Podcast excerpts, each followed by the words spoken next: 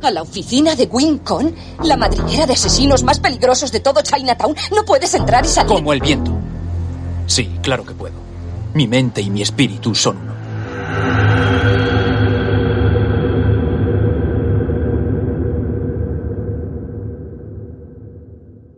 Get ready, fighters!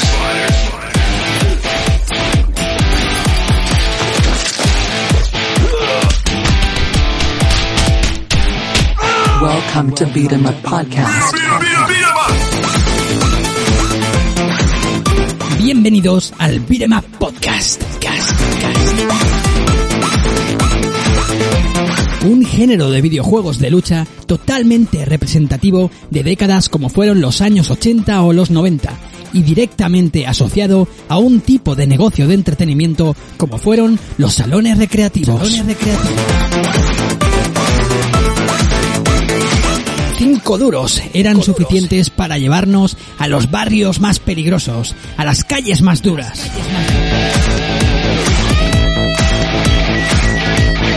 veinticinco pesetas era lo único necesario para convertirnos en un artista marcial justiciero, abriéndose paso a base de puñetazos, presas y patadas. O también transformarnos en un bárbaro guerrero, que mantenía a raya, gracias al filo de su espada, a todo un ejército de malvados villanos. Una sola moneda para vivir tres únicas y emocionantes vidas. Insertemos la nuestra y comencemos. Comencemos.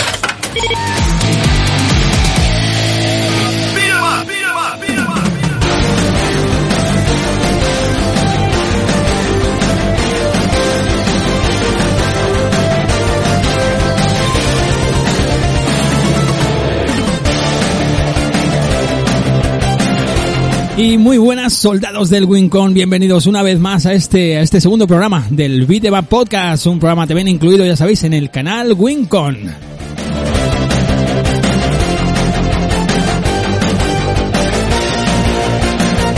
La verdad que el programa de hoy pues eh, me hace exclusiva ilusión, y es que bueno, pues viene cargado de dos titulazos que pasaré a narraros, a hacer una especie de sumario ahora en pocos en pocos instantes, pero además también pues eh, cuento con la colaboración de un gran amigo y que tenía muchas ganas también de estar con él haciendo este este programa. Ya sabéis que normalmente el invitado está en la última parte del programa, en esa segunda parte, pero bueno, esta vez ha sido un poco especial y, y como teníamos los dos muchas ganas de hablar de ambos títulos, pues eh, el invitado se va a quedar durante todo el programa. Un lujazo, ya veréis cuando sepáis. Bueno, de hecho ya lo habréis visto en la definición del programa, pero bueno, me gusta hacer esta especie de misterio, ¿no? Ya sabréis eh, cuando cuando descubramos eh, de quién se trata, pues que es un auténtico lujo tenerlo aquí.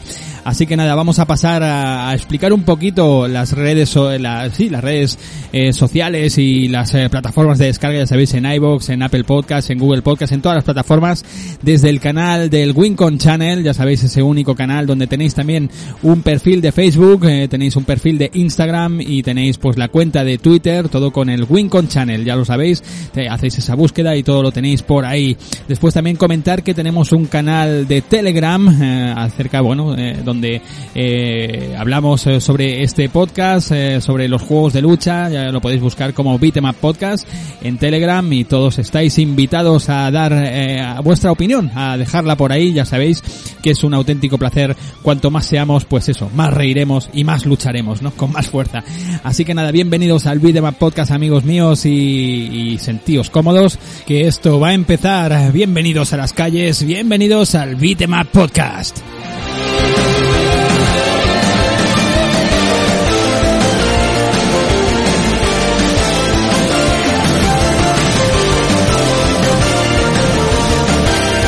Pues el primero, el primer juego eh, del que vamos a tratar, ya sabéis, pues es un titulazo impresionante, un título que nos acaba de llegar, como aquel que dice, ese Final Vendetta, un título pues que se apunta un poquito a esta nueva horneada de beat'em ups que están saliendo, junto con ese eh, Tortugas Ninjas Red Dead Revenge, eh, ese también, eh, bueno, Sifu ya un poquito abrió un poco la veda, Streets of Rage cuatro también, eh, bueno, tenemos todos estos titulazos, ¿no? Que, que la verdad que, que es un auténtico auténtico placer estar eh, a día de hoy eh, disfrutando de, de un casi casi un nuevo resurgir del género.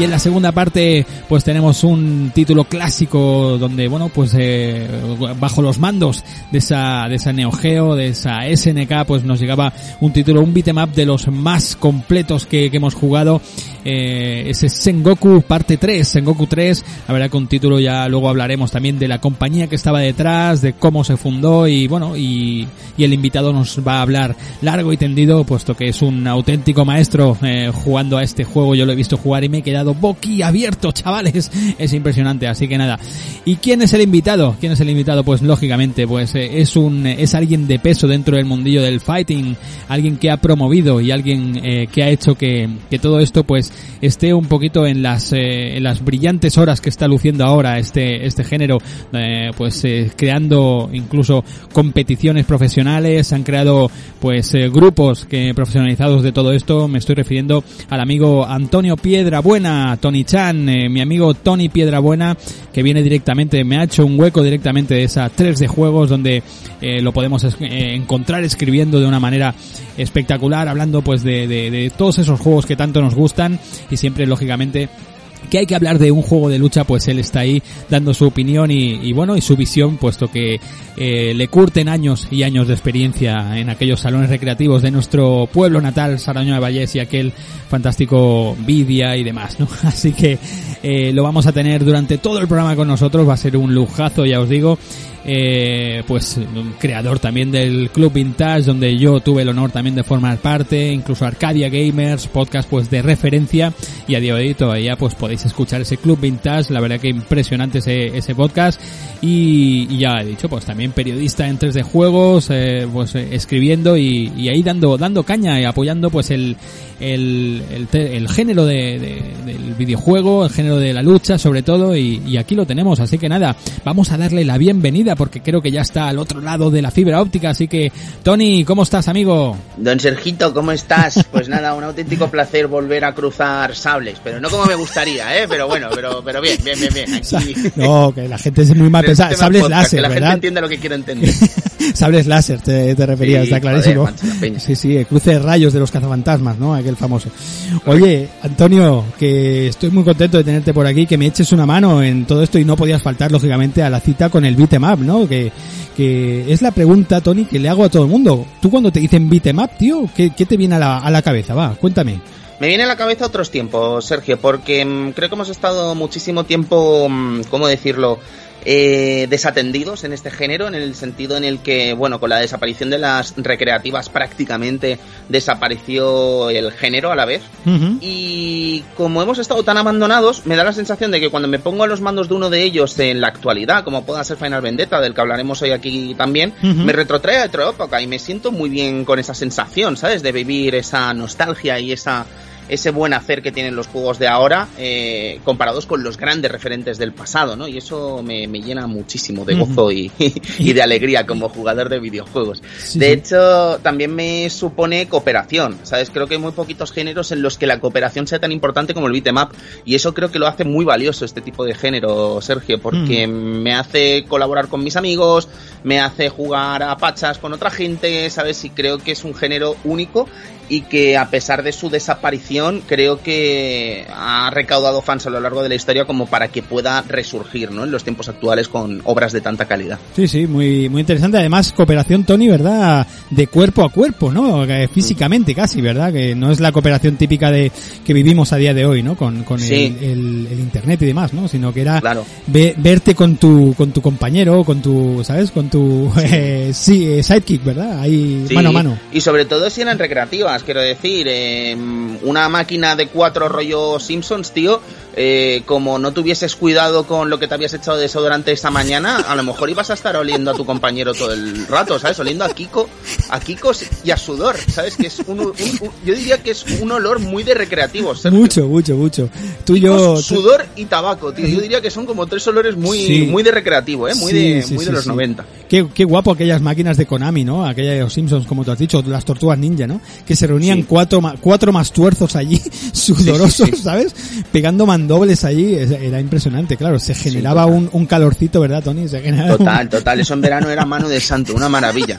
Pero bueno, juegarrales, ¿eh? Que, hombre, por supuesto, por supuesto, tío. Luego, si te parece, hacemos otro, indi- otro, otro, otra repercusión aquí en, en lo que es el, el género, pero bueno, la, yo creo que los que no necesita presentación, eh, Tony Piedrabuena, ¿no?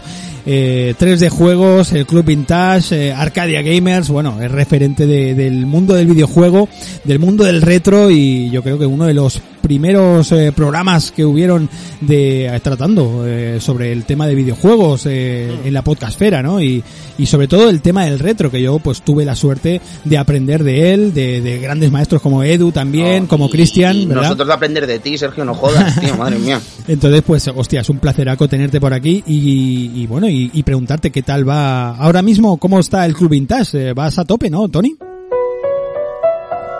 Bueno, estoy contento, pero ya más, más allá, o sea, esto va, va a sonar como que está siendo un fracaso, ¿vale? Con lo que te voy a decir ahora. Pero más allá del éxito del propio programa en sí, lo, lo que de verdad me llena hmm. es estar todos los martes en la radio haciendo el programa, ¿eh? Qué, qué, qué, qué discurso tan derrotista, ¿eh, Sergio? Parece. Ahora no, no. Lo he dicho y, y, y es peor de lo que pensaba yo en mi mente, ¿vale? Pero de verdad que el Club Vintage, como dijimos muchas veces, eh, regresaba más por mi interés de hacer y regresar a la radio como hmm. el medio que sin duda... me gusta más de todos los sí. que tengo el placer de trabajar, y sobre todo también por el hecho de intentar estar a la altura del legado de, de lo que construimos entre los cuatro en su día, ¿no? Eh, uh-huh. Y luego con Luis y tal, naturalmente, y con sí, todos sí. los amigos que se han ido pasando por el Club Vintage. Uh-huh. Pero la verdad es que he disfrutado mucho esta temporada, pero sí que te voy a hacer una confesión. Eh, no sé qué pasará el año que viene, eh, bueno, en la siguiente temporada, porque sí que me gustaría encontrar algunos colaboradores aquí en Zaragoza claro. que hiciesen posible hacer el programa con más gente, tío, porque es que Eh, me resulta imposible llevar el ritmo del programa semanal, ¿sabes? Sí. Ya no solo el programa en sí, sino todo lo que hay detrás del programa, ¿sabes? De hecho, tengo un problema con el R S S desde hace casi un mes, tío, que soy incapaz de arreglar claro. y quedan tres programas por subir, ¿sabes? Entonces sí. es que necesito un poco de ayuda en eso, tío. Y, y de verdad que lo voy a intentar porque me encantaría um, hacer una nueva temporada el año que viene, ¿sabes? Y creo mm-hmm. que Eh, el sumar gente, Sergio, también ayudaría a que el programa fuese más rico, ¿sabes? Y claro. que tuviésemos más temas y que no dependiésemos sobre todo de mis gustos, ¿sabes? Porque al final, tío, joder, lo que hablábamos más de una vez, eh, me encantaría hacer cosas de point and click, pero tío, es que soy, soy, soy un, un cero a la izquierda, por decirte ya, algo, ¿sabes? Bueno. O sea, es que no... O R P Gs, tío, ¿tú te acuerdas...? ¿Tú me has visto jugar un R P G en tu vida? Que no, ¿sabes? Es que te creo que no, necesitaría, que no. Creo que sería bueno para el devenir del Club Vintage, el futuro del programa. Esta temporada ha estado guay, creo que lo ha estado, tendréis que decirlo vosotros, sí. pero, pero creo que por el bien del Club Vintage necesitamos más gente, ¿sabes? Entonces uh-huh. a ver si el año que viene, eh, bueno, esta temporada en octubre, que espero que empiece, encuentro algunos colaboradores que, que ayuden a enriquecer un poquito el programa, sí. Ya, ya, ya.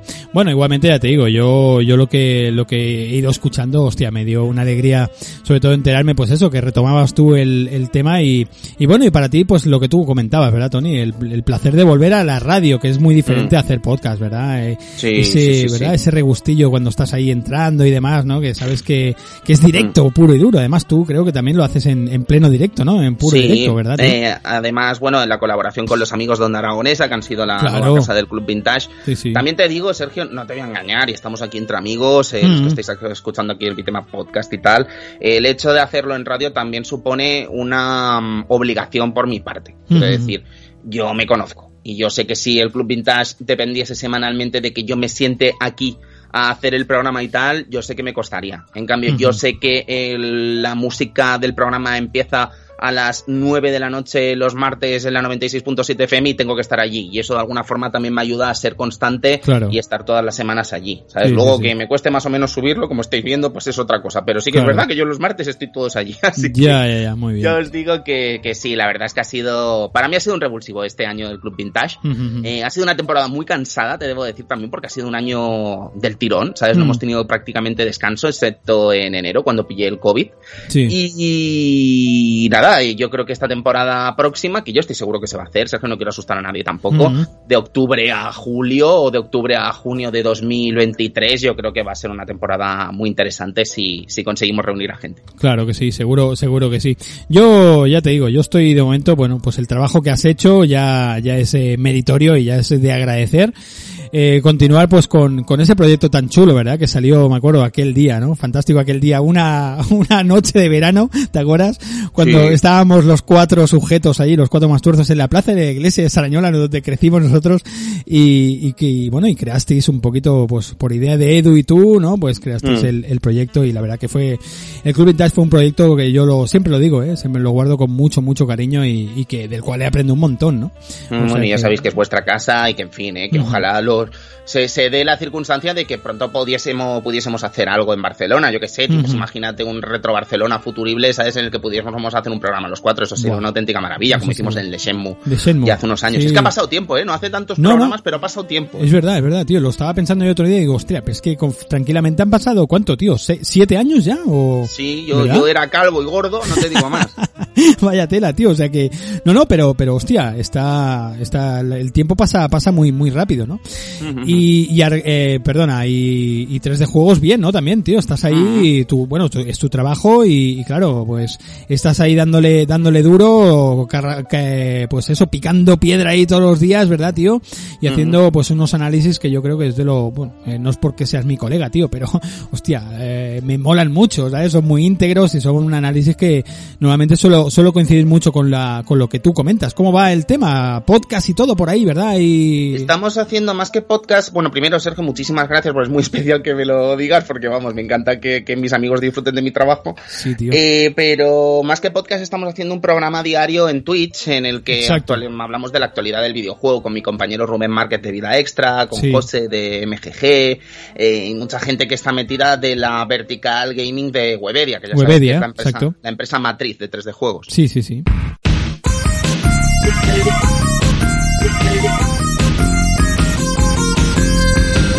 Es una colaboración chula porque nos permite colaborar entre los distintos medios que tenemos en Webedia y la verdad es que estoy muy satisfecho con el resultado del programa en estos primeros eh, en estas primeras andanzas, ¿vale? Llevamos treinta y pico programas solo que uh-huh. acabamos de empezar, como aquel que dice, pero la verdad es que está yendo muy bien. Y luego a nivel de tres D Juegos en particular, pues eh, sí que es verdad que estoy haciendo bastantes análisis últimamente, lo cual es una muy buena noticia porque me encanta reseñar. Los viajes han vuelto también, lo cual me permite de alguna forma brillar como periodista porque es en el momento uh-huh. en el que puedes hacer hacer entrevistas, puedes hacer reportajes de, de calidad, eh, puedes conocer a artistas maravillosos, jugar a juegos de forma exclusiva y eso la verdad es que me ha llenado de gozo porque es que echaba muchísimo de menos esa oportunidad de, de hacer de periodista de verdad, ¿sabes? De, de salir a la calle y trabajar, ¿sabes? Que era lo que sí. más me gustaba antes de la pandemia. Y la verdad es que, bueno, me ha llenado muchísimo estar de vuelta y, bueno, espero que dure mucho y que sigamos disfrutando de claro. esta normalidad, entre comillas. Claro que sí, sí, sí. Pues eh, nada, eh, creo que el tema del podcasting es... Bueno, el podcast, ¿no? Del Twitch este que, que lleváis a cabo, Good Gaming, ¿no? G G, ¿verdad? G G.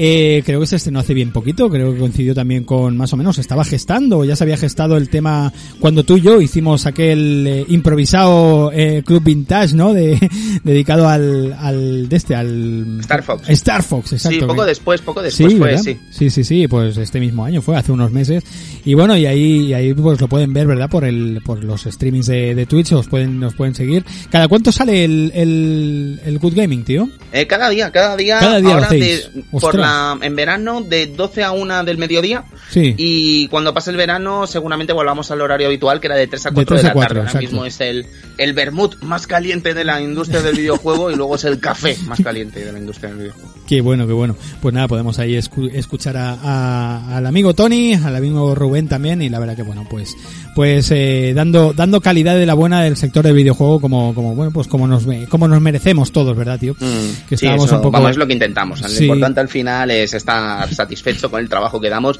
y creo que bueno que puedo dormir tranquilo con el trabajo que hacemos en tres D Juegos, sin duda. Qué guay, qué guay. Pues nada, pues volviendo a nuestro género, a este Beat'em Up, eh, pues la verdad que bueno, ya he comentado al principio, pues que es un placeraco tenerte aquí, creo que eres uno, uno de los de los referentes del, del, del fighting, bueno, de los juegos de lucha en, en España, en nuestro país, al menos, bueno, eh, yo no sé si el tema de Arcadia Fighters y tal se creó a partir de aquellas eh, aquellos torneos que se creaban en Sarañola, ¿puede ser, Tony, o me equivoco? Sí, sí, sí, ¿verdad? sí, sí. Eh, Arcadia Fighters nace, el germen, ¿no? De Arcadia Exacto. Fighters nace de, de esos campeonatos que, que seguramente tú también viviste sí. allí en el Casal de Jovas, ¿no? Eh, Marruecos con dos, allí en el Vidia, el campeonato aquel mítico de Tekken cuatro, Tekken, sí, ¿sabes? Sí. Eh, eh, todo nace a partir de ahí, ¿no? Y fíjate hablaste tú de, de esos, ¿cómo era? De estos lodos, ¿no? Estas, estos eh, barros, ¿no? ¿no? Algo así, no sé. Sí, sí, no, esa es la frase, pero vamos, que de aquella tontería, fíjate ahora dónde estamos, ¿no? Fíjate, te voy a decir más, fíjate dónde está el Edu. El ¿sabes? Edu, ¿no? O sea, impresionante, ¿eh? Alucinante lo de Barcelona Fighters, tío. Pues, sí. pues si no hubiese sido por esos torneos en Casal de Jovas, seguramente el Edu no estaría donde está, ¿sabes? Sí. Y me parece una auténtica maravilla, ¿no? Que Edu haya seguido confiando en, en este campo y, y le esté yendo tan sumamente bien, porque es una mm. persona, tú lo conoces mejor que nadie, tío. Es trabajadora, eh, pasional y se merecía este éxito. Exacto. Sí, sí, sí. Sobre todo pasional, es eso. Es, eh, Edu es un tío que ha vivido el fighting, ha, ha vivido los, los juegos de lucha. Bueno, pues entre tú y él siempre erais eh, pura maestría solamente de observaros cuando, cuando jugabais, ¿no? Entonces, pues, hostia. Eh, Edu, pues, vivía esto, ¿verdad? Con una pasión, y tú también, ¿no? Pero, pero Edu, pues, eh, eso, ¿no? Eh, ahora, confío eso, más, vamos eso. a decir. ¿Dime? yo, yo me dediqué a otras cosas. Pero, bueno, nada, nada, me alegra que se le, sí, sí. Que, que se haya visto recompensada todo ese, ese amor y incondicional y todo ese esfuerzo, sí. Sí, sí, sí.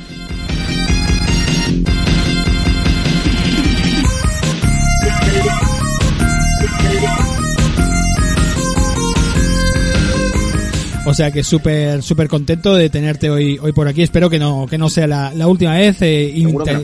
Intentaré también invitar a, a, a Edu, porque lógicamente también tiene que estar por, por estos lares. Y, y Tony, ¿te parece que empecemos con el primer título? Porque como ya he dicho al principio, esto, la fórmula, ya sabéis que estoy yo la primera hora solo, pero luego pues invito a alguien. El caso es que como, bueno, tengo a Tony, pues voy a aprovechar y vamos a hacer el programa entero tú y yo. O sea que esto, si te parece, empezamos con este Final Vendetta, que es un juego pues bastante interesante, ¿no? ¿Te, ¿Vamos a ello o qué? Sí, vamos con él.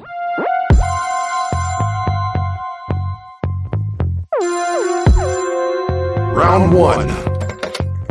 Do you want to fight? Let's go.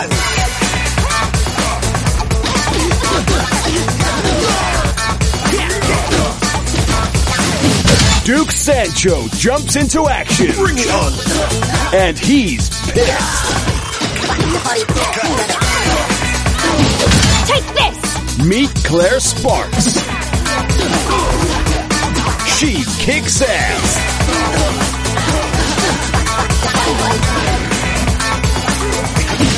Miller T. Williams drops in.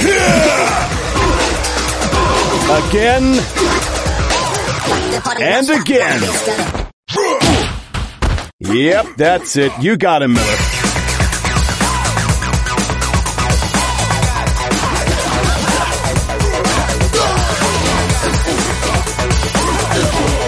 Across four unique game modes.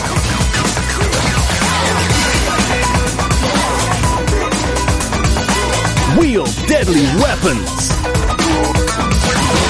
Take out the trash. Then eat it. One last fight.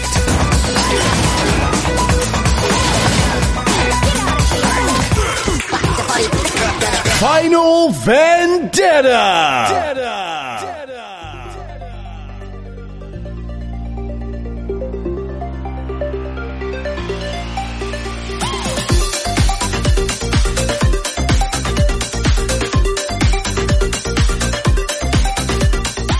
Pues eh, Final Vendetta, un título, Antonio, que bueno, que después de varios retrasos, ¿no? Estaba fechado el día diecisiete de, del mes pasado y tal, pero pero bueno, al final creo que llegó a poquito antes de San Juan, o sea que hace bien bien poquito que, que tenemos hemos podido disfrutar físicamente de este de este juego.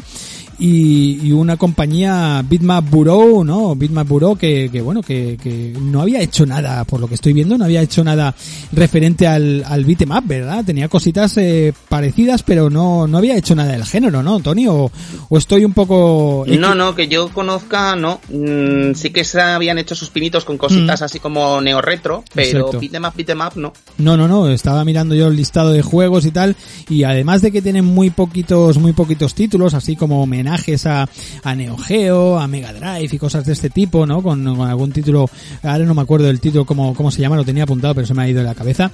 Pero, pero ya te digo, tampoco era un, un estudio, ¿no? Como, bueno, como sucedió con, con la gente de, ¿cómo se llama? Los, de Warcrash. Exacto, Warcrash, ¿no? Sí. Que sí que ya tenían un, un bagaje y tal, pero esta gente sí. han aparecido aquí, ¿verdad, tío? Y, O de hecho, la, la gente de Tribute Games también, el reciente Red Dead Revenge de las Tortugas Buah. Ninja, también era... Eh, tuvimos la ocasión de entrevistarlos en tres D Juegos sí. y nos contaron que muchos de los desarrolladores venían del Scott Pilgrim, ¿sabes? Eh, que te quiere decir que quizá Tribute Games no los conocíamos como unos desarrolladores de Beat'em Up, sí, sí.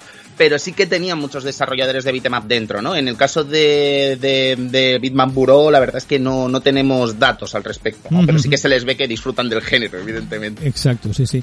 Esa, esa especie de homenaje a Mega Drive y demás que, que tenían, de, eh, se llama Xenocrisis, que no me salía. Uh-huh. Eh, lo tienen por ahí. Y un estudio pues que lo componen Mike Tucker y Matt Cope, eh, solamente dos hombres, eh, que bueno, que ya te digo, en su haber pues tienen varios varios títulos ya y, y bueno, eh, como repito, pues tampoco tienen grandes títulos de del beat'em up, ¿no? El eh, ochenta y ocho Heroes, este, ochenta y ocho héroes. Y, y poca cosa más, ¿no? Y nos asaltan con este Final Vendetta, que, que la verdad que, bueno, los primeros trailers a mí me sorprendieron bastante. ¿Tú qué te esperabas, Antonio, empe- eh, encontrarte con este, con este Final Vendetta? ¿Qué esperaba encontrarme con este Final Vendetta? Pues esperaba algo peor de lo que he encontrado, si te debo ¿Sí? ser sincero, ¿sabes? Uh-huh. Porque en los trailers no me acababa de decir demasiado. Lo veía todo tan... ¿Cómo decirlo? Todo tan... tan normal y todo tan absolutamente... Hmm. Que no me sale la palabra ahora, perdóname. Eh, sí, más convencional, ¿no? Más... Sí, o sea, quiero decir, no, no me decían nada los diseños yeah. ni de los protagonistas ni de los enemigos, ¿no? Y de hmm. hecho ya en el propio tráiler se adivinaba una repetición bastante grotesca de los enemigos en sí. cuanto a, sí, sí. a lo que son las palette swaps, ¿no? Lo que serían los, los cambios de paleta de color y, en fin, repetición de personajes por aquí y por allá. Y más allá de su música machacona, pues la verdad es que no me decía gran cosa, pero sí que uh-huh. te debo decir, Sergio, que una vez me puse en los mandos, eh, me sorprendió para bien. Uh-huh. Sí, sí. El, no sé el... si te pasó lo mismo, ¿eh? Luego, además, creo que lo que nos pasó un poco a todos eh, fue pensar que esto podía tener algún tipo de relación con la saga eh, Cream Fighters de Konami, sí, ya sabes, eh, sí, sí. Vendetta y Vendetta. Cream Fighters uno y sí, sí. Cream Fighters dos, que era Vendetta. Uh-huh. Pero no, no, eh, al poco supimos que no había relación ninguna entre el juego de Konami y este título, ¿no? Sencillamente que, bueno, que comparten el nombre de Vendetta, pero nada más. Sí, sí, sí, claro, Final Vendetta, ¿no? A lo mejor la gente ya dijo, hostia, la última parte de Vendetta, ¿no? Sí, el, el, sí, sí, el Vendetta tam- dos, cuando realmente sería el tres, ¿no? Pero, pero... pero bueno, también creo que como el protagonista vestía de rojo, sí. ¿no? que fuese sí. en este caso fuese un personaje de raza negra y el sí, sí. otro no, pero en fin, eh, sí que creo que nos dejamos un poco llevar por la emoción, ¿no? Pero sí. luego supimos que no y ni le suma ni le resta ser uh-huh. Vendetta o no, Sergio. No, claro, no, la verdad que a mí a mí personalmente pues no no me no me tampoco me ocasionó un gran problema el hecho de enterarme de que no no era una parte, ya sabes que yo soy gran fan de del Vendetta de Konami, uh-huh. ¿no? Pero el hecho de enterarme que no era no tenía nada que ver, bueno, pues lo, lo disfruté como como otro beat'em up di, bueno, original, ¿no? En este caso. Pero pero tío, eh, el juego pues ha salido para P C, ha salido para PlayStation cuatro, Xbox One, eh, PlayStation cinco y Xbox Series S, ¿no? Y, y la verdad que, bueno, físicamente no no se cortaron un pelo a la hora de sacarlo físicamente y todo, o sea que, bueno, un juego que, que podría haber salido de manera digital, como de momento pues tenemos las Tortugas Ninja, hasta creo que hasta finales de este mes no sale físicamente tampoco, pero incluso a veces que no salen de manera física estos juegos, se quedan un poquito pues en lo digital y, po- y, y poco más, ¿no? Pero Final Vendetta parece que había una apuesta bastante grande, ¿no? Y parece que, que existe como un resurgir. El ter- eh, se, ¿Hablaríamos, Tony, del tercer resurgir del beat'em up, tío? Estamos teniendo juegos de muy buena calidad últimamente y además han venido todos como muy sí, seguidos, ¿no, ¿no Sergio? Sí, sí. Eh, siempre he pensado que, no sé si estarás de acuerdo, que el beat'em up llegó a un grado de excelencia al que no todo el mundo podía hacerle frente, ¿eh? Te hablo de la época del Alien versus. Predator. Mm-hmm. Creo que Uf. llegó a un grado de, de excelencia tal que ya nadie era capaz de, de sacarle partido en ese momento, ¿no? Y además tampoco ayudaba, naturalmente, que las recreativas estaban muriendo. Claro. Pero creo que es relativamente sencillo, y quiero ponerle muchas comillas a ese relativamente, eh, entender qué gusta y qué no gusta dentro de un beat'em up contemporáneo, ¿vale? Uh-huh. Y creo que empresas como Warcrash Games han sabido perfectamente qué queríamos los usuarios de Streets of Rage cuatro, y creo que Tribute Games ha sabido perfectamente qué queríamos de un nuevo juego de las Tortugas Ninja, ¿no? Uh-huh. Eh... Por eso creo que de alguna forma la teoría de lo que queremos está ahí, y es fácil de alguna forma replicarlo con cierto éxito, pero... sí que creo que ahora mismo, con todo lo que sabemos y con todo lo que los fans eh, deseamos de estos juegos, están haciendo productos muy muy buenos, ¿no? Entonces sí que podríamos decir que a lo mejor estamos ante una tercera ola. Uh-huh. Incluso incluso hasta eh, innovando en el género, ¿no? Como fue el caso de Sifu, ¿no? Eh, Ostras, sí, sí, Sifu sí, sí. Es potente este juego y es un beat'em up que se sale de las normas que, que teníamos como género clásico, vamos, ¿verdad? Uh-huh. Uh-huh. Sifu además atreviéndose con la tridimensionalidad, ¿no? Total. Quiero decir, eh, uh-huh. eh, es un juego brillante a todos los niveles. Para mí es uno de los grandes juegos de este año. Eh, va a ser, voy a bancarlo eh, en uh-huh. todos los premios que pueda porque de sí, verdad sí. que me parece uno de los grandes juegos del año. Y no perdería de vista lo que pudiesen hacer estos desarrolladores de Sloclap en el futuro, ¿eh? Porque sí. de verdad que son una auténtica maravilla el trabajo que han hecho con este sí. titulazo. Sí, sí, son bastante bastante fricazos de lo que es el mundo de las artes marciales y demás. Y la verdad que, bueno, les ha quedado un juego bastante bastante impresionante, ¿no? El ¿Cómo se llamaba el anterior, eh, Antonio? El de Sloclap, tío, este que era un sí, poco... Sí, eh, Dissolver, ¿no? Era, Dissolver, eh, Dissolver, que sí, era sí. como una... Un... Absolver, Absolver era, creo, ¿no? Absolver, perdonad, sí, eh, sí, sí, sí que era un rollo Dark Souls, eh, así como de, de artes marciales. Sí, sí, un poco también con unas artes marciales un poco extrañas, ¿no? Así, pero, sí. hostia, pero, hostia, cuando sacaron el Sifu ya fueron a por todas, ya dices, hostia, aquí hay homenaje al cine setentero, a un montón de cosas, ¿no? Y sobre todo, pues eso, el espíritu de las recreativas está ahí, pese a que, bueno, pues ya te digo, puedes hacer tus fotos, pues es muy, muy bueno. A mí, ya te digo, ha sido uno, uno de los grandes, junto con, con permiso también de, del S O R cuatro, ¿no? Que yo creo que ese, ese, ese, ese es impresionante, tío, pero bueno. Sí, sí, para mí es el rey ahora mismo, sí, sí. Pues sí, sí. Bueno, pues nos encontramos un eh, Final Vendetta, un beat'em up, eh, un side-scrolling de estos que le llaman clásico, con eh, unos gráficos pixelados, un apartado gráfico que puede llamar bastante la atención, en el, el apartado colorido y demás, ¿no? Quizá no tenga tanta personalidad, ¿no? Estos gráficos, ¿tú cómo lo ves el apartado artístico, Antonio? Sí, es, es exactamente la palabra que buscaba antes. Disculpad que llevo ocho horas aquí currando sí, y ya normal. Tengo el cerebro hecho migas, tranquilo. ¿Vale? Pero era personalidad. Creo que este sí. juego lo que le falta sobre todo es personalidad. Uh-huh. Eh, sí que creo que está todo súper bien animado. Eh, creo que han querido hacer también un apartado gráfico que se asemeje más a lo que veíamos a mediados de los noventa, que hacer algo realmente acorde a los tiempos que corren, como sí que ha podido hacer, por ejemplo, Warcrash Games. Pero es meritorio. El trabajo de animación que han hecho a mí me parece muy meritorio. Hay cosas muy... muy bien trabajadas, sobre todo en los movimientos especiales de los protagonistas. Uh-huh. Eh, en el caso de Duke, el prota, eh, tenemos este ataque que hace como una especie de uppercut que uh-huh. está súper bien animado. Uh-huh. El segundo personaje, el wrestler también, sí. eh, Miller, perdón, Miller, que no me salía el nombre. Sí, sí. También está muy bien animado todas y cada una de las, eh, de las distintas llaves que hace. Los enemigos finales están muy bien animados, pero no sé si estarás de acuerdo, Sergio, que... Mm, lo que son los diseños, tío, son bastante grotescos, tío. O sea, pero todos y cada uno de ellos prácticamente. Mm. Eh, algo increíble es lo que le pasa a los enemigos finales, tío. Son todos el fucking horror, ¿eh? De principio a fin. Es un rollo lo que le pasó en su día Art of Fighting tres, tío. Que era como que el juego estaba condenado a no tener un personaje decente. Sí, son bastante, personajes bastante bastante surreales, ¿no? Pero, sí, sí, sí. pero bueno, la verdad que, eh, bueno, tenemos, como tú ya has comentado, tenemos un elenco de tres personajes, ¿verdad, Tony? Teníamos uh-huh. este, pues, al, al Bresler, ¿no? A Miller T. Williams se llama, que es el típico personaje... ¿Cómo le se le llama esto en el argot así de, de los beat'em ups? El típico... Brawlers, a lo mejor. Brawlers, ¿no? Sí, el sí. típico lento y contundente, ¿no? El típico sí. Hagar, ¿no? Pondremos el símil del Final Fight, ¿no? Sí, Después sí. Teníamos... Y me, me parto el culo, Sergio, tío, porque además es que el, el personaje es la historia de todos los putos wrestlers de la historia de los juegos de lucha, tío. Sí, sí, sí, sí. Eh, eh, un wrestler que se pasó de listo y lo echaron del circuito de lucha libre, sí. tío. Es la historia de todos los wrestlers del mundo, Sergio. Es buenísimo, tío. Sí, sí, sí. La verdad que, bueno, pero pero me gusta movimientos que tiene, el cascanueces ese que hace, ¿sabes? Yo me paso todo el juego haciéndolo, ¿no? Es, es como... ¿Sabes? Como, como, como un orgasmo, ¿no? Cada vez que, que acabas el combo haciéndole un cascanueces de estos ahí al tío que le crujes la espalda, ¿no? Y se oye ese crujir de huesos, no sé, es bastante, bastante potente, ¿no? Luego teníamos a Claire, Claire Sparks, que esta sí que es la, la protagonista, es la hermana de, de, bueno, de la, de la chica secuestrada por esta banda, luego hablar, hablaremos un poquito de, de la trama así muy rápido, pero de la banda enemiga, pues es la típica personaje, ¿no? Rápida y ágil, ¿no? Esta, eh, típico personaje muy, muy rápido, pero menos contundente, ¿verdad, Tony? Y más flojito, ¿no? Mm, yo creo que sí, un pelín más flojo quizás mm. sí. Eh, es el tipi- es que es el estereotipo, ¿no? Quiero decir, de este tipo de personajes mm. en este tipo de juegos, ni correcto ni, ni incorrecto, sencillamente mm. ha sido soy toda la vida, ¿no? Eh, sí, sí, eh, sí. Ágil, eh, el, el personaje ágil, el personaje más equilibrado y el personaje más fuerte, ¿no? Mm-hmm. Sí, después tendríamos, pues, a, como tú has dicho, a Duke, Duke Sancho, ¿no?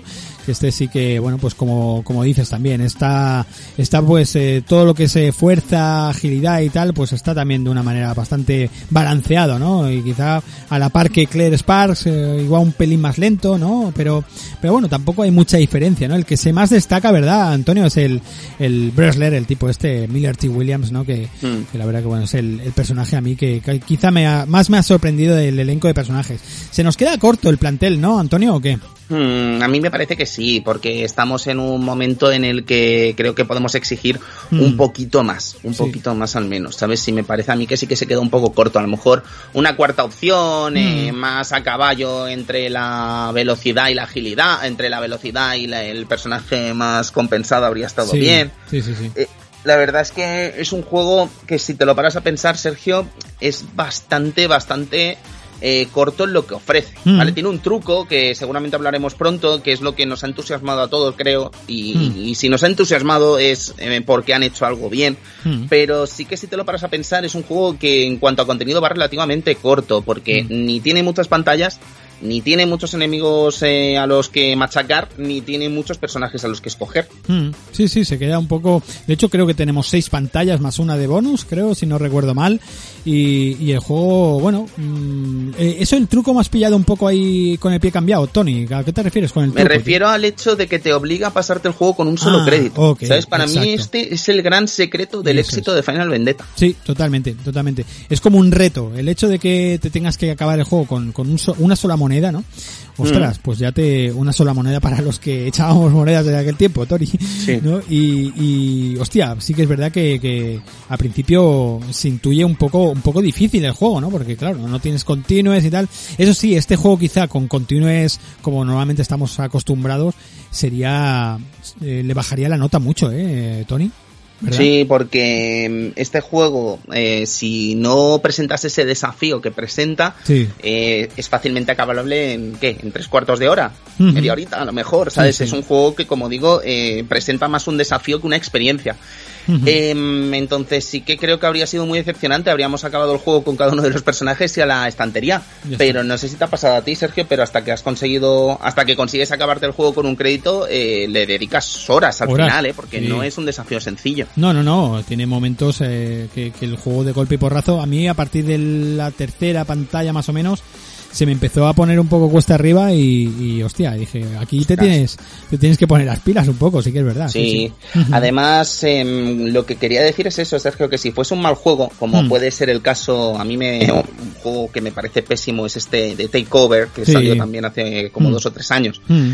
Eh, me parece un juego pésimo en toda la descripción de lo que es un beat'em up, ¿vale? Porque mm. creo que tiene todos los tropos mal escogidos del género. Mm. Eh, creo que tiene un. Se alarga de forma artificial, algo que Final Vendetta sí. no hace. O mm. sea, no sé si estarás de acuerdo, pero me da la sensación de que Takeover alarga las pantallas de una forma sí. grotesca que no, que no le hace ningún bien. Mm. En cambio, creo que Final Vendetta es muy consciente de cuánto tiene que durar una pantalla de un beat'em up, y eso habla muy bien por él.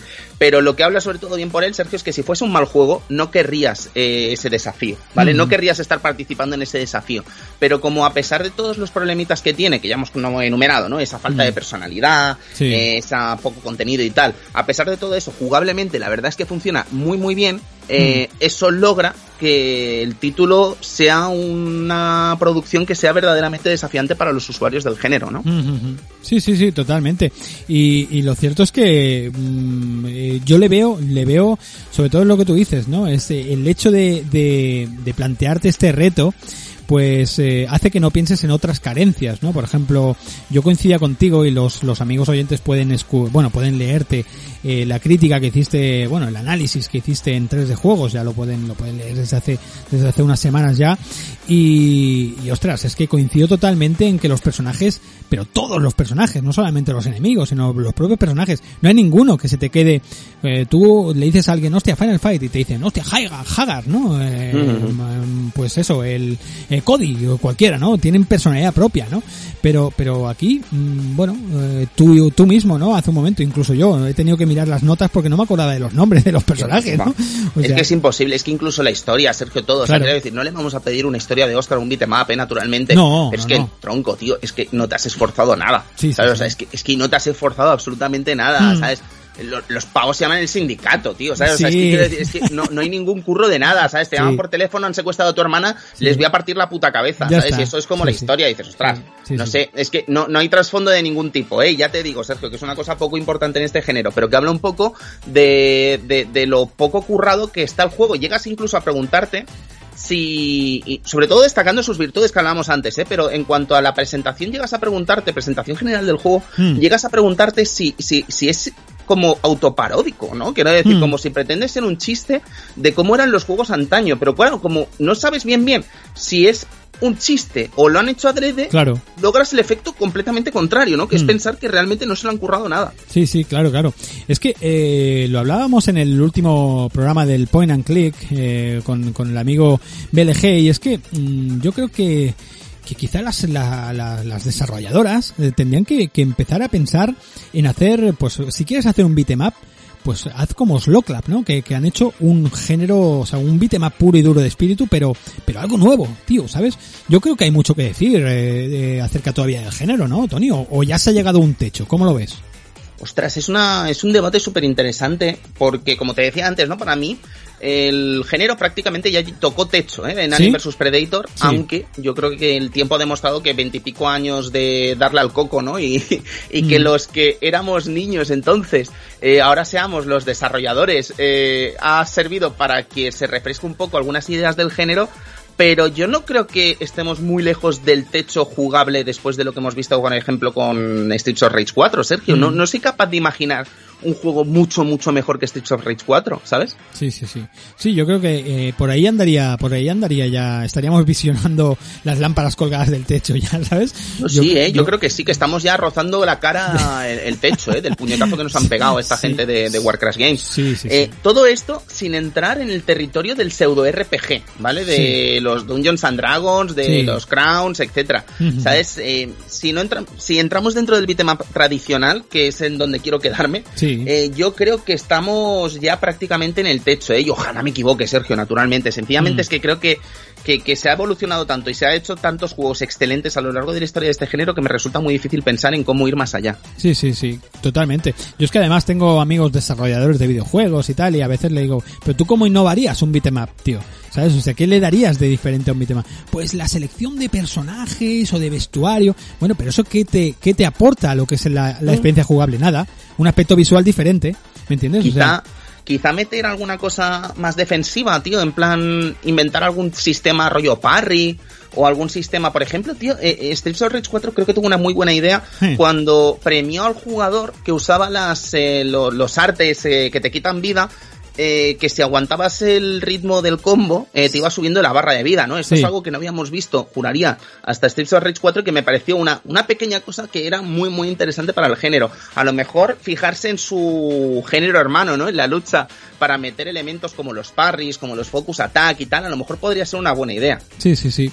Esto me ha recordado al juego aquel del, dos mil, del dos mil dieciocho, no sé si tú te acuerdas, aquel de... se llama Way of the Passive Fist, ¿vale? Que era un beat'em up. No tuve el gusto. ¿No? No, pues es bastante interesante. Lo que pasa es que, claro, es tan, intenta innovar tanto que llega a ser, llega, llega a no ser ni un beat'em up, ¿no? O sea, uh-huh. eh, yeah, eh, yeah. consta, consta en que, en que te tienes que hacer todo contras, o sea, tú en ningún momento atacas, todo uh-huh. lo que estás esperando es que te ataquen para hacer una contra, ¿no? El, el eh, digamos, el puñetazo pasivo, ¿no? Que, que le llaman en el juego, ¿no? Sí. Y, y es, está divertido porque, bueno, pues es una cosa original, pero es lo que tú dices, ¿no? Que, que, que llega un momento que, que, bueno, pues que tampoco, tampoco te aporta una experiencia jugable, Eh, bueno, que no es un beat'em up, ¿no? Al fin y al cabo es casi casi un juego de, de se parece más a los a los ¿cómo se llaman? Aquellos los Elite Beat, ¿no? Aquellos juegos de, sí. de ritmo, ¿no? Más que otra cosa, ¿no? Entonces, claro, claro. estás más más pendiente de, de de dar el momento justo que no de, de disfrutar de un combo, de bueno, luego hablaremos con el la segunda parte del programa, pero ostras, eh, ¿sabes? El tema de los aerials, de cosas de este tipo, típicas de, de los juegos de ahora, ¿no?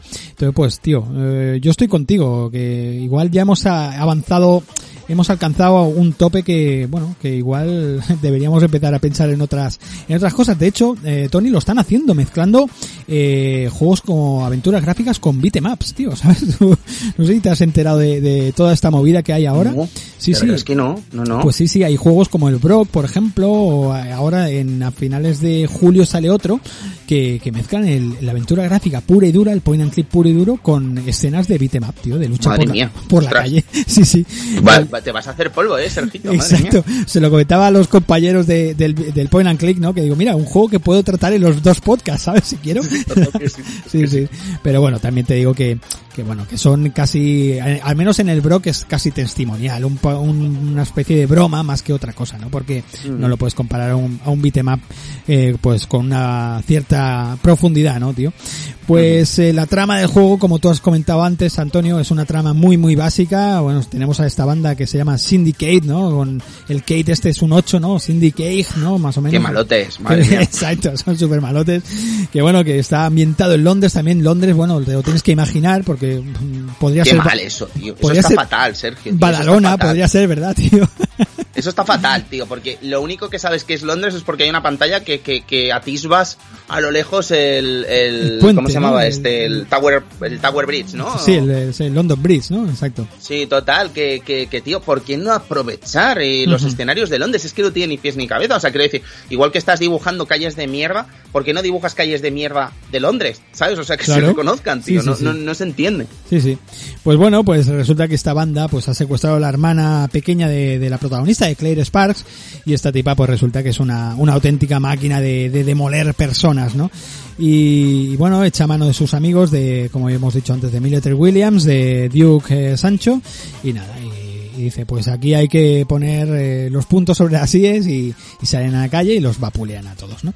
Y esa es la trama, va, más o menos, es más, más sencilla, es lo que tú decías antes, y es que no, no innova en nada, ¿no? Este, este juego, pero también, eh, pues quiero romper una flecha en su defensa, y es que el juego, pues, eh, jugablemente a mí me ha, me ha divertido mucho, me ha gustado sí, mucho, ¿sabes? Sí, sí, sí. sí, sí. Es que, es que quiero destacar eso, ¿eh, Sergio? No, no me gustaría que, que el tono de la reseña que estamos haciendo hoy claro. dé al equívoco. Eh, creo que es un muy buen juego, ¿eh? Y sobre todo, eh, brilla en lo que tiene que brillar, Sergio. ¿Cuántos juegos nos encantaría que brillasen más en lo jugable que en todo lo demás, ¿no? Y creo que es el caso de Final Vendetta, que brilla más en lo jugable mm. que en todos los demás apartados, ¿sí? ¿Sabes? Entonces, tiene mucho mérito lo que ha hecho esta gente en realidad, ¿sabes? Mm. Que no lleve al equívoco, de verdad, creo que es un gran título, mm-hmm. sencillamente es eso, que, que se ahoga un poco en sus defectos. Sí, sí, sí, totalmente. Te iba, te iba a comentar ya para finalizar este primer bloque, Antonio, que dijeses algunas palabras eh, como conclusión, pero yo creo que esto que acabas de decir, ¿verdad?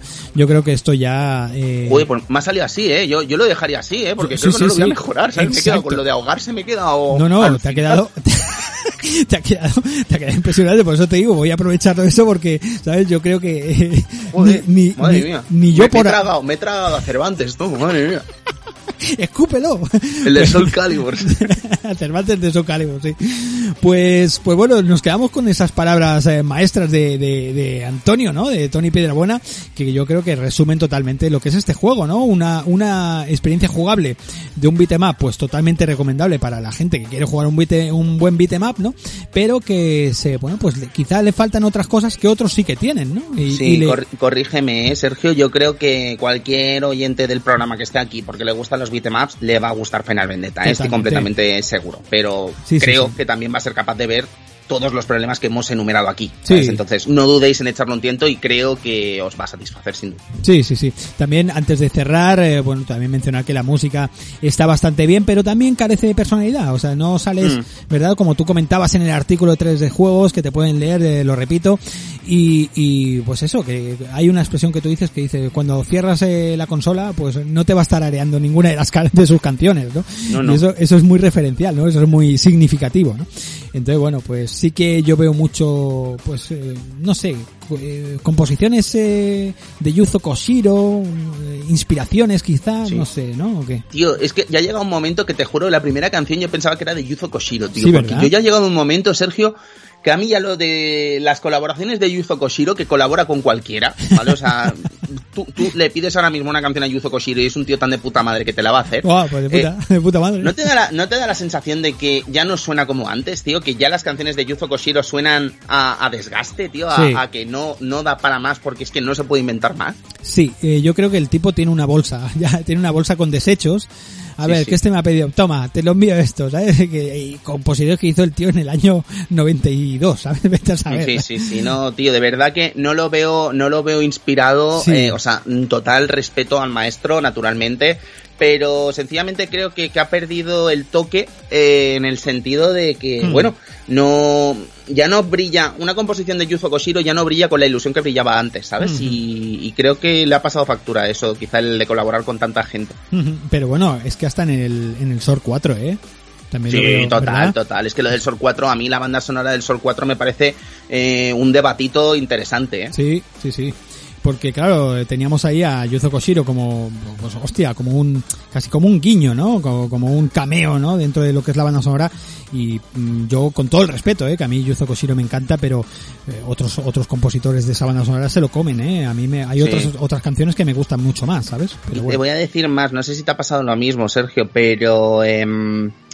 lo que es la banda sonora de mister Nightmare, eh, mister sí, mister X Nightmare, ¿sí? eh, tiene melodías que le pegan mil vueltas a la banda sonora general de Streets of Rage cuatro, ¿eh? Ostras, sí, sí, sí. Uh-huh.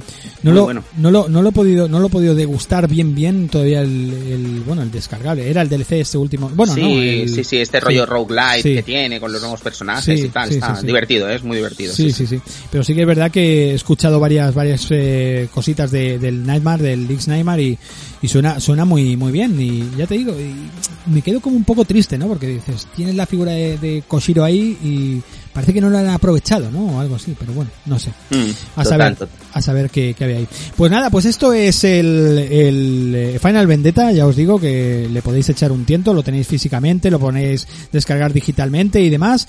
Y bueno, un juego pues que sí, que le va a gustar a, a los amantes del beat'em up, pues, lógicamente si estáis todos por aquí escuchando todo esto, pues os gustará. Y, y bueno, quizá pues un poquito faltó en lo que es personalidad, eh, apartado artístico y demás. La verdad que ha quedado muy claro el análisis exhaustivo que ha hecho aquí el amigo Tony. Y Tony, seguimos ahora con otro titulazo que ahí sí que te quiero ver yo a tope porque te he visto jugar. Esto puedo estar orgulloso de decirlo aquí en antena, que te he visto jugar a este juego y es un espectáculo verte, ¿eh? O sea que ahora vamos a, a la segunda parte. ¿Te parece, Tony? Vamos con ello, vamos con ese Sengoku, a ver. Venga. Come on, man.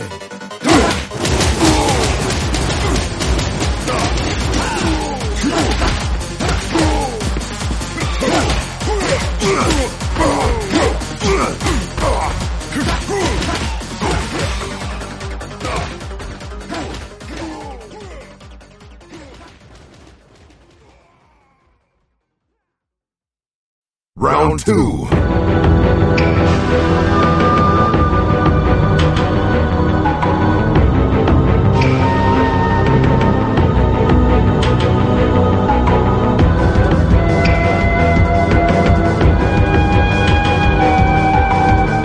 Pues nada, pues eh, ya lo ha adelantado antes eh, aquí el amigo Tony Piedrabuena, eh, que viene, pues eh, nos ha hecho un huequito desde su trabajo, desde tres D Juegos, desde, bueno, el Club Vintage, creador de Arcadia Gamers y demás, y bueno, la verdad que un placeraco y gran amigo mío, ¿no? Que nos conocimos desde que éramos bien pequeñitos. Así que nada, Sengoku tres, Antonio, tenía ganas de invitarte para que me hablases de este juego porque, bueno, ya he comentado en el blog anterior de que yo te he visto jugar a este juego en el, en el, en el, ¿cómo se llamaba? En la taberna del tío Tom, allí en donde nos reuníamos en Sarañola y, y ostras, eh, es un espectáculo verte jugar a ese, a ese juegazo porque tiene, tiene factores muy muy innovadores en aquel tiempo, ¿no? Año sí, dos, dos mil uno, Antonio, ¿qué pasaba con este Sengoku tres? Que, tus primeras palabras, va, ábrenos boca aquí, tío. Eh, tío, yo creo que S N K no fue capaz de hacer un beat'em up decente en toda su historia, ¿vale? O sea, o, o bueno, o muy poquitos, ¿vale? Porque tú cuántos R P G, bueno, cuántos cuántos juegos de Neo Geo beat'em up, no de S N K, que también, mm. sino cuántos juegos de Neo Geo beat'em up crees que son salvables, tío, porque más allá de Mutation Nation, y te lo estoy salvando por pena, yo sí. diría que ninguno, tío. Sí, porque a ver, listados eh, podríamos decir Burning Fight, eh, quizá, Robo, Robo sí, Army. Sen, Sengoku uno y dos. dos, exacto, y poco, y poco más, ¿no? El... el Robo Army es que da pena, eh, tío, Robo y el Burning es... Fight, tío, sí, yo sí. A, aún veo a descalabrados, tío, que lo defienden. que es no, como no, tú no, no te acuerdas del Burning Fight, ¿sabes? O sea, exacto, no te acuerdas para nada. Tú crees que es una suerte de copia del Final Fight, tío, pero es un juego deplorable a todos malo, los niveles, tío. Es muy malo, y más en los tiempos que salían estos juegos, que ya Capcom estaba estaba haciéndose ahí unos unas camisetas brutales.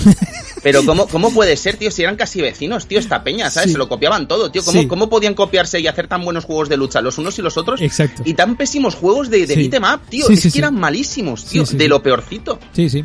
Claro, cuando cuando ves un... Yo ya en ese momento, que, que bueno, que ya era algo más mayor, ¿no? Quiero decir, en dos mil uno, pues ya había leído más de Loading, ya sabía un poquito sí. por dónde me soplaba el viento y tal. Sí. Y claro, cuando ves Sengoku tres... Eh, sí que es verdad que, que estamos poniendo acá un burro al Sengoku dos, pero sí que es verdad que Sengoku dos lo que sí que tenía era un, un, un todo lo que no tenía precisamente Final Vendetta, ¿no? Que es personalidad. Hmm. Quizá el juego te puede gustar o no, ¿vale? A mí la verdad es que Sengoku dos no es un juego que me entusiasme, pero sí que tenía mucha personalidad. Y claro, hmm. ya cuando ves Sengoku tres en dos mil uno, desarrollado por una peña que no conocíamos tanto, exacto, porque Rage of Dragons todavía no lo habíamos jugado, como era este Sengoku tres, hmm. la verdad es que me sorprendió lo que vi, ¿no? Además, en un momento, Sergio, como hablábamos antes, en el que el género está moribundo, ¿vale? O sí. sea, en dos mil uno hacía mucho tiempo que no veíamos un, ¿cómo decirlo? Un, un beat'em up que fuese salvable o que realmente tuviese algo que decir dentro del género, ¿no? Pero este Sengoku tres lo decía, y lo decía desde el, el primer momento en el que echabas la moneda y seleccionabas uno de los personajes, ¿no? Porque tenían mm.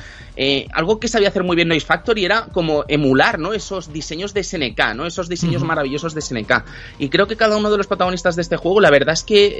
Eh, te llamaban la atención desde el primer momento. No sé si te pasaba a ti lo mismo. Sí, sí, sí. La verdad que, bueno, es lo que tú dices, ¿no? Como, como una compañía, como, bueno, como tú decías, que tampoco era tan, tan grande, ¿no? Eran, eh, creo que, bueno, el, su creador, Keiko Iyu, creo que se llamaba, venía de, de Atlus. Era un tío, pues, que creó esta empresa en el noventa y ocho, ¿no? Y además, eh, justamente este juego, este Sengoku, creo que nació, Antonio, corrígeme, que tú lo debes saber mejor que yo, pero nació cuando ya ese ene ka estaba de capa caída, ¿no? Estaba incluso eh, ya perdiendo sí, más el norte, de capa ¿no? caída, yo creo que ya estaba eh, Playmore, estaba ¿no? con el cartón de Don Simón ya, ¿eh?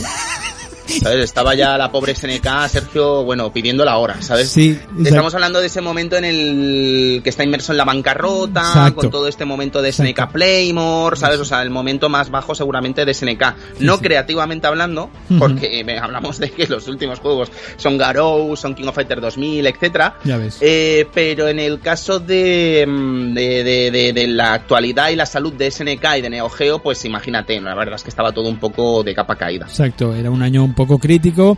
Y, y bueno, estaba esta Noise Factory, como ya hemos dicho, pues que, que aparecen por aquí, los contratan, parece ser que ese ene ka los contratan después de haber visto varios trabajos como ese Gaia Crusaders en el noventa y nueve y demás, que parecía pues que tenían talento, y los contratan para hacer juegos, creo, de la Neo Geo Pocket Color, ¿no? Al principio.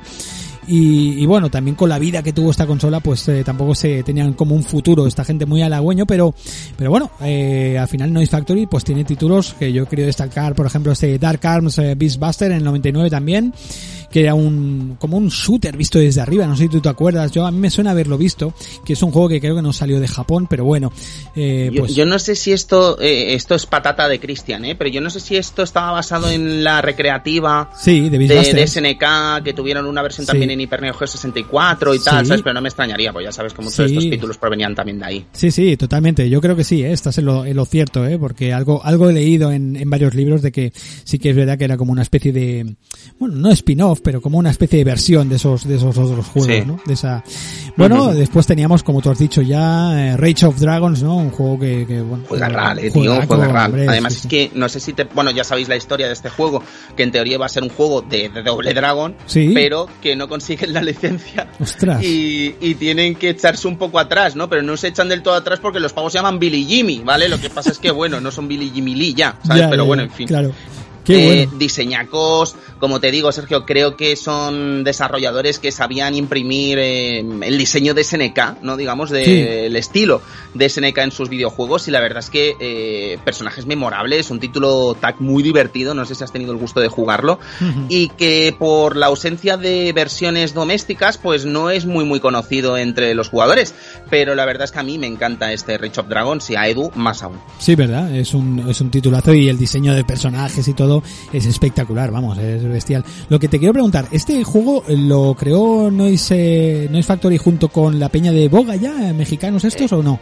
Creo que Boga, o sea, creo que Noise Factory lo que está haciendo en realidad en este juego es como la edición, ¿vale? Ah, vale, y juraría vale. que el desarrollo corre a cargo de Boga. De, Boga, ¿no? de hecho, vale. antes estábamos hablando de Boga, sí. eh, que te decía, creo que Noise Factory hizo un juego de, coche, de fútbol, no. El que hizo el juego de fútbol fue Boga, que fueron ah, los mexicanos de Boga, que vale. hicieron un juego de fútbol que era una suerte como de continuación de Super Sidekicks, aunque Ostras. no se llamaba Super Sidekicks, ¿sabes? Ya, ya. Pero sí, sí, sí, exactamente, era más Boga. Vale, vale, vale. Sí, sí, algo, algo tenía yo por ahí que digo, igual no, pero bueno. Después eh, Metal Slug Advance, esa versión de, de la Game Boy que sacaron también y... Qué malo, eh, tío, qué malo. Eh. Bueno, ahí estaban. Pero bueno, incluso recopilatorios creo sacaron también de Metal Slug en varias, uh-huh. varias consolas también, creo. Se encargaron sí, esta sí. gente de Noise Factory. Eh, otro otro importante es ese Power Instinct Matri Melee, ¿no? También con unos diseños sí. bastante potentes. Y versiones o otras partes de este Matri Melee que no salieron de Japón, que esto no los tengo yo controlados. Pero... Sí, serán los de Atomic Wave, supongo, Atomic Wave, ¿no? ¿no? Es que yo la saga Matri Melee te, te confío firmo y sin vergüenza que no soy un gran fan. No, no. No, no, no por nada, ¿eh? Son muy buenos, sencillamente que no es, como dicen los ingleses, ¿no? No, it's not my cup of tea. no, es mi, no es mi taza de té, ¿no? Sí, sí, pues el eh, eh, lo que me ha sorprendido también, que no me acordaba, el Maximum Impact, el C O F, también es de esta, de esta gente, tío. No, yo no, no lo tenía en el radar, eh, que fuera de yo esta tampoco. gente, me lo has dicho antes y no sí, lo sí. tenía en el radar. Yo también, eh, el uno sí que es verdad que es un poco más flojete, sí, sí. pero según fueron sacando nuevas entregas iba mejorando de forma enorme. Sí, sí, es curioso, curioso. Lo que pasa que yo ya no controlo si las demás partes eran de esta gente también, ¿no? Ni Phantom? idea, ni idea. No, yo no. lo que recuerdo, sí que recuerdo son los diseños de, de Falcon, ¿no? Eh, sí. Falcon ya sabéis que es uno de los diseñadores que entró después del desastre de S N K, ¿no? Sí. Eh, cuando cierran y tal, que hacía unos personajes que bueno, que eran de, de ¿cómo decirlo? Eh, de diseño de cuestionable cuestionable gusto, ¿no? Podríamos decir, ¿sabes? Como los protagonistas, eh, sí. es que no me acuerdo, so, Soel Moeira o algo así, es que no me acuerdo cómo se llamaban, ¿te acuerdas, tío? Que era el nota este de las gafas. No no, no recuerdo, Tony, yo tampoco. Y, iban vestidos con chalecos y sin camisa, Sergio, tío, oh. que eso, si lo haces tú está bien, pero que lo haga estos tipos, pues no, está mal, ¿sabes? No, no mola. No, yo tampoco, eh, yo tampoco, Tony.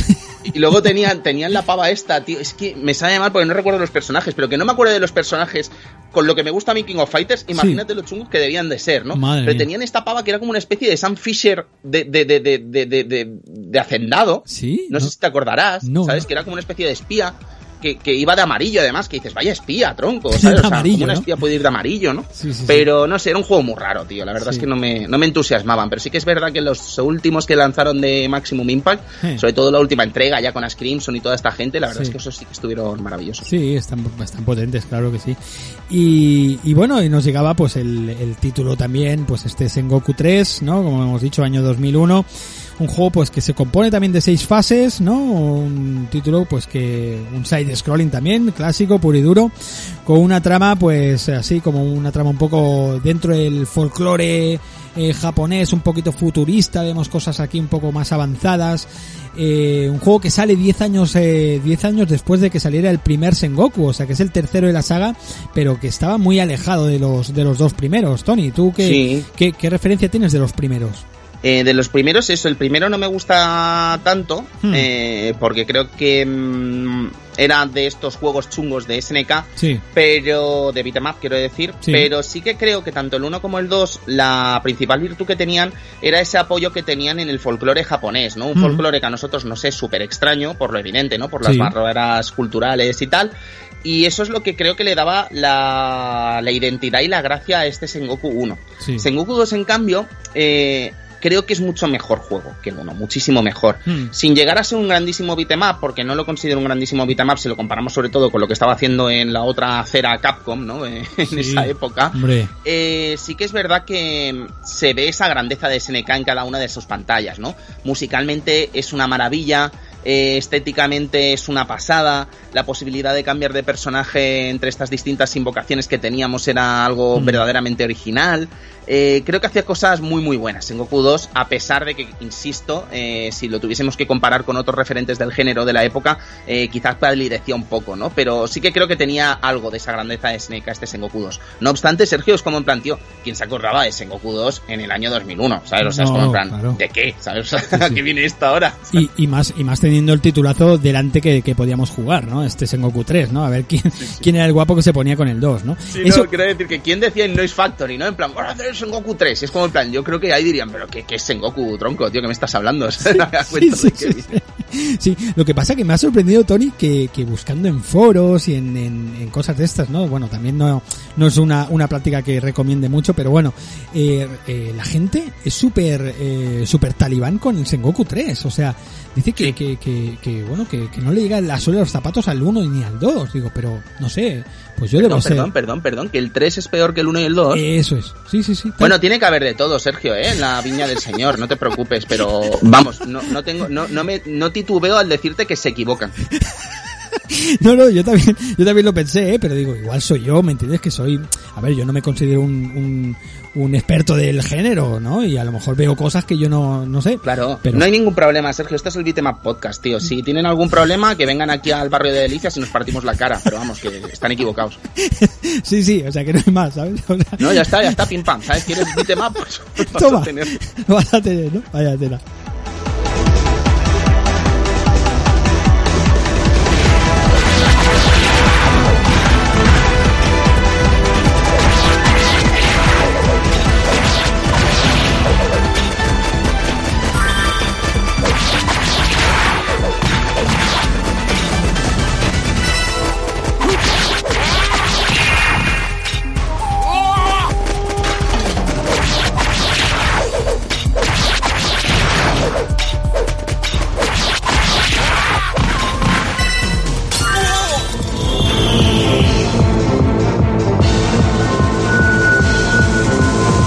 Bueno, pues nada, vamos a cuento muy rapidito la, la trama, una trama, pues una profecía dice que, que hay una cosa que se llama el alma del tiempo, ¿no? Que, que va a renacer y que bueno, va a llegar a nuestra, a nuestro mundo y que va a traer pues un montón de caos, de destrucción y demás, eh, y que esto llegará cuando se, bueno, pues cuando nazca la, bueno, cuando se pose la luna roja, ¿no? Que bueno, junto con este, con esta profecía, esta cosa, pues eh, vendrán también los eh, ninjas de la paz, eh, Tony, los ninjas de la paz, que ahí es donde entras tú, donde entran los personajes, ¿no? Y que bueno, pues que pelearán contra los demonios que traerá esta luna roja, y ahí es eh, la trama, ahí es donde empieza todo, con un folclore, pues eh, ya os he dicho, ya hemos comentado, pues un folclore así japonés muy chulo, eh, pues peleando contra demonios, contra zombies, una cosa extraña de, de personajes, ¿verdad, tío? Mm, eh, una mezcla, creo que lo que es más eh, el folclore de las dos primeras entregas eh, quedó un tanto diluido aquí, pero sí que tenemos, bueno, esas apariciones de espíritus, mm. eh, esos eh, ninjas, estos guerreros samuráis, etcétera, que naturalmente están eh, presentes en Sengoku tres, porque si no, ¿de qué?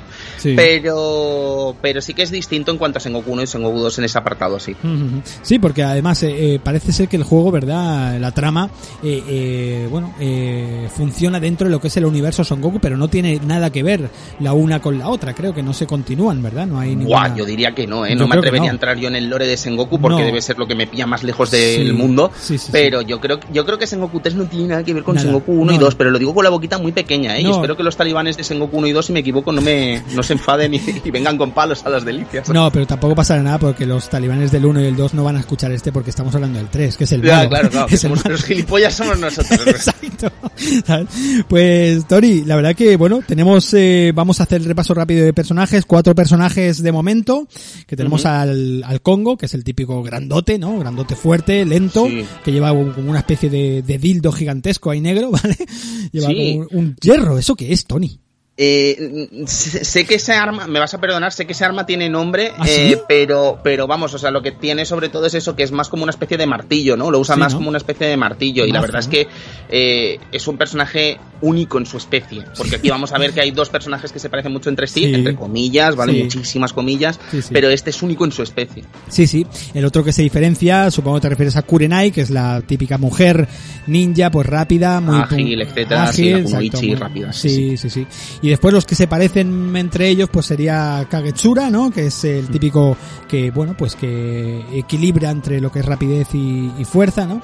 Y Falcon, que también mo- unas características muy muy parecidas, ¿verdad? Teníamos a estos mm, dos, ¿verdad? Como decimos, ¿eh? En cuanto a lo que serían los golpes básicos, porque sí. esto es una de las virtudes de Sengoku tres, en cuanto a los golpes básicos a lo mejor sí que se parecen tanto Kagetsura como Falcon, pero son los ataques especiales, que es una de las virtudes de este Sengoku tres, donde se diferencian por completo. Sí, ¿no? Sí, sí. Porque Ahora... antes hablábamos, Sergio, cómo mejorar, ¿no? Eh, sí, el los, género, ¿no? Eh, beat'em ups. Sí. Yo creo que eh, Noise Factory tuvo muy claro cómo hacerlo, ¿no? Y una de las decisiones que tomó fue eh, meter eh, las barras de vida y, y las barras de super. De super, ¿sabes? Barras de exacto. super. Sí, sí, sí. Y el que para mí es el gran acierto de este juego, que es esa barra de combo, tío. Exacto. A mí me vuelve loco, ¿sabes?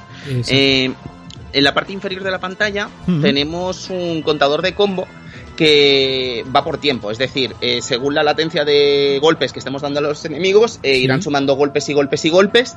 Eh, si dejamos de golpearlos o somos golpeados por los enemigos, rompe, eh, ¿no? deja de contar el combo, claro, ¿vale? Claro, claro. Esto engancha, porque más allá de que tú te quieras desafiar a ti mismo, ¿vale? A ver cuánto duro y a ver hasta dónde llego. Sí. Eh, Sengoku tres también tuvo el acierto eh, de meter esto como parte del high score, ¿vale? Es decir, tú tenías tu puntuación de puntos, ¿vale? Que nadie le hacía ni puñetero caso. Uh-huh. Y luego tenías tu puntuación de combo, ¿vale? Sí. Entonces tú podías desafiar a los compañeros del salón recreativo, que es algo que sí que hacíamos en el vídeo, sí. a hacer el mayor combo posible, ¿sabes? Sí, y la verdad sí. es que fue uno de los piques guapos que tuvimos allí en nuestro recreativo en su día. Sí, sí, claro, es que era como una especie, no es bien bien de combo, ¿no? Yo le llamaría de víctimas, ¿no? Porque tú puedes enlazar los golpes con uno y con otro, ¿no? Directamente. Claro. Que yo te he visto, sí, sí. yo te he visto jugando a ti y te he visto que cuando golpeabas a un tipo, ¡pum!, rápidamente dabas a la doble palanca para adelante para salir corriendo y encadenar otro, ¿verdad? Para no perder sí, sí. El, el, el timing, ¿no? Yes. Pero iba más allá incluso, Sergio, tío, porque los propios desarrolladores sabían que, que, que, que íbamos a estar jugando locos de mierda a este juego y que íbamos a querer hacer combo durante toda la partida, ¿vale? Entonces, sí. eh, si sabes jugar a Sengoku tres, tío, hay elementos que están ocultos detrás del scroll que puedes golpear porque cuando se abre el scroll eh, les vas a poder golpear, ¿sabes? No me digas. Entonces es como que... Eh, eh, llegas a hacer combos de centenares de golpes sí. si sabes eh, exactamente dónde tienes que pegar en cada momento, ¿sabes? Porque hay momentos en los que se te queda la pantalla vacía y no, no tienes nadie más que puedas pegar, entonces Golpear, el combo claro. se pierde. Claro. Pero si tú sabes que detrás del scroll, digamos, donde no está avanzando, va a haber un barril, puedes darle golpecitos flojos hasta que el scroll avanza, ¿sabes? Y dices, tío, qué juego de locos, tío, no es una digas, maravilla. Tío, qué bueno, tío. Sí, sí, sí, o sea que, que bueno, esto fue un apartado, yo lo tengo lo tengo apuntado aquí como una de las cosas que innovaban, ¿no? Que era eso, ¿no? El sí. contador de, de encadenar combos, le he puesto, ¿no? Pero, sí, sí, sí. Y sí, fíjate, sí. Sergio, eh, en las últimas ocasiones que he tenido la suerte de hablar con los de Warcrash Games en tres D Juegos sí. y con la gente de Tribute Games, Eh, Sengoku tres puede que no sea un juego excesivamente popular entre el gran público, ¿vale? Porque le pasa un poco lo que hablábamos antes también de, de Rage of Dragons, y es que no tuvo conversiones físicas en consolas domésticas, quiero yeah. decir. Eh, pero para los fans del género sentó bases de cosas muy muy interesantes y muy avanzadas para su tiempo, que incluso tonteaban casi casi con el hack and slash. Uh-huh. Y cada uno de los desarrolladores con los que he podido hablar de, de estos grandes juegos, ¿no? Tanto Streets of Rage cuatro como Red Dead Revenge, todos me ponen a Sengoku tres como un referente, ¿sabes? De hecho, los de Warcraft Game me decían que tenían una recreativa con Neo Geo allí en el estudio y que su objetivo en ese momento de la entrevista era acabárselo con un crédito, ¿sabes? Qué que dices, bueno. wow, mola, tío, que, que la peña que hacen estos juegos sean sí, sí, también sí. Eh, se, se autopongan estos desafíos, me parecen también una maravilla, ¿no? Qué porque demuestra lo que te decía antes, Sergio, que son la gente de nuestra edad lo que están desarrollando ahora claro, estos videojuegos. Claro, claro. Sí, sí, sí. Saben lo que lo que quiere la gente, ¿no? Lo que o lo que claro. querían ellos, ¿no? En aquel tiempo, lo que habría sí, sido sí. la bomba, ¿no? Pues la verdad que sí, que el juego eh, a día de hoy lo juegas, yo no sé cómo lo verás tú, tío, pero este juego le pegas una le metes un filtro estos de que hay ahora de y el juego no pasa los años por él, eh, tío. O sea, es súper potente, eh, tío. El impacto, notas los golpes, tío. Sonido súper cuidado, no sé, yo lo veo mm. excelso este juego, tío. No sí, sé no, si... incluso las animaciones, todo, todo, tío. Creo que tiene tiene dejes muy, muy buenos este título. Y, y tiene ideas que, como te digo, que han sido eh, aprovechadas en los tiempos actuales para sacar partido a los juegos contemporáneos de beat'em up. Uh-huh. Eh, creo que incluso es uno de los juegos más disfrutables eh, a nivel cooperativo que se pueden dar en el género. Uh-huh. Porque, si bien es cierto que muchos títulos, yo siempre me pongo de ejemplo el Alien versus. Predator, ¿no? Que me parece sí. un juego que cooperativo entre dos personas que sepan jugar con Link, Kurosawa y con Enhunter, por decirte algo, eh, es, es una virguería. Sí, sí. Pero en este caso, tío, el hecho de tener tantos poderes y el hecho de poder eh, combinarlos entre sí eh, da unas eh, ¿cómo decirlo? Unas sinergias entre los protagonistas que son una verdadera maravilla, ¿no? Y uh-huh. que, bueno, que dos personas que saben jugar este juego de verdad eh, van a disfrutar muchísimo mínimo eh, cooperando y disfrutando de lo que es esta experiencia. Sí, sí, totalmente, porque ya te digo, eh, te tienes que la, te las tienes que ingeniar, ¿no? Puedes disfrutar del juego, de la trama, bueno, entre comillas, de la trama, pero bueno, puedes disfrutar de lo que se, de lo que ves en el juego, pero después, claro, tiene esa pequeña profundidad también, ¿no? De, de, de, el reto, ¿no? De, de hacer pues los combos, de, de pasarte las pantallas corriendo de un lado a otro, ¿no? Empalmando uno con el otro, incluso aéreas, ¿verdad, tío? También sí, puedes hacer, sí, ¿verdad? Sí, sí, es ah. que por eso te decía antes que creo que el juego hace cosas eh, muy avanzadas a su tiempo, ¿no? Eh, y que tontean incluso con el hack and slash. Uh-huh. Eh, ya habíamos visto aerials en otros juegos de la época, uh-huh. o incluso antes, pero no eran para nada habituales. Pero creo que aquí Sengoku tres eh, lo eleva a un nuevo nivel, ¿sabes? Sí. Y es una maravilla, ¿sabes? Porque, bueno, eh, tienes muchos eh, comandos que te instan a elevar al enemigo y seguir el ataque en el sí, aire, ¿sabes? Sí, la sí, verdad sí. es que, bueno, eh, creo que ahí está un poco la gracia de este Sengoku tres, ¿no? En jugar mm. con la con la, con los juggles, ¿no? Que diríamos ya, de exacto, Tekken, sí. con estos eh, malabarismos, ¿no? Sí, sí, sí. Y, y vamos, eh, si no eres capaz de dominar eso, la verdad es que creo que no vas a disfrutar tanto de este título. No es difícil, ¿eh, Sergio? Cuidado, o sea, no estamos hablando de un juego que requiera de una ejecución eh, maestra, ni mucho menos. Yo creo que con un poquito de paciencia vas a saber hacer cosas con Falcon que vas a flipar. Sí, sí, sí, sí. Es espectacular de ver el juego. Y ya te digo, yo me acuerdo que yo te veía jugar a ti, incluso a Edu también. Y digo, hostia, tío, pero madre mía, qué enfermedad de juego, tío. Ya van corriendo a por los enemigos para que no perder el combo, no sé qué, ¿sabes? Y me acuerdo que, que pillabais un berrinche, ¿no? Cuando perdías, es como, ¡va, mierda! Sí, exacto, tío. Muy divertido. Y nada. Sí, la... porque es un momento como muy de, de concentración, ¿sabes? Sí, Estás... ¿no? Sí, sí. Súper centrado, ¿sabes? Estás como pegando, pero a la vez estás viendo quién aparece por los otros lados, hmm. eh, sabiendo, eh, eh, como te decía antes, ¿no? La distancia que tienes hasta llegar al límite de la pantalla para darle a ese, claro. a ese barril que no se ve, ¿sabes? Y, y estas locuras, ¿no? Y el objetivo, sobre todo, de, de, de bueno, de estar primero en el ranking, Sergio, sí, porque sí, sí. no importaba, pero importa, ¿sabes? Sí, sí, claro, claro. Eso se te queda grabado en el corazón, ¿sabes, tío? Sí, sí, sí, sí. Nada, la verdad es que fue un título de mucho éxito allí en nuestro recreativo, sí. que, que esto, eh, estoy de decir nada lo mismo, ¿vale? Pero te quería decir que le tenemos muchísimo cariño, sí. porque la verdad es que lo disfrutamos mucho. Sí, sí. Eh, me da la sensación, Tony, ¿este juego está teniendo como más eh, más enjundia con el paso de los años? ¿O? Sí, sí, sin ¿verdad? duda, sin duda, sin duda, ¿Sí, Sergio. ¿no? Sí, sí. Eh, es el claro ejemplo de juego que pasó inadvertido en el año dos mil uno por motivos como ese, ¿no? El sí. no haber tenido versión en consolas o el hecho de que ya nadie jugaba en recreativas o casi nadie jugaba en recreativas, sí. pero creo que con el paso de los años eh, la gente que ha querido y ha tenido hambre de Beat'em Up y no ha tenido dónde acudir ha tenido que buscarse las castañas y ha encontrado precisamente este videojuego, ¿no? Ha dado con este videojuego casi más por hambre que por otra cosa. Sí, sí, y sí. creo que con el paso de los años, eh, como bien dices, eh, se le ha reconocido los méritos que quizá en su día no se le reconocieron. Sí, sí, sí.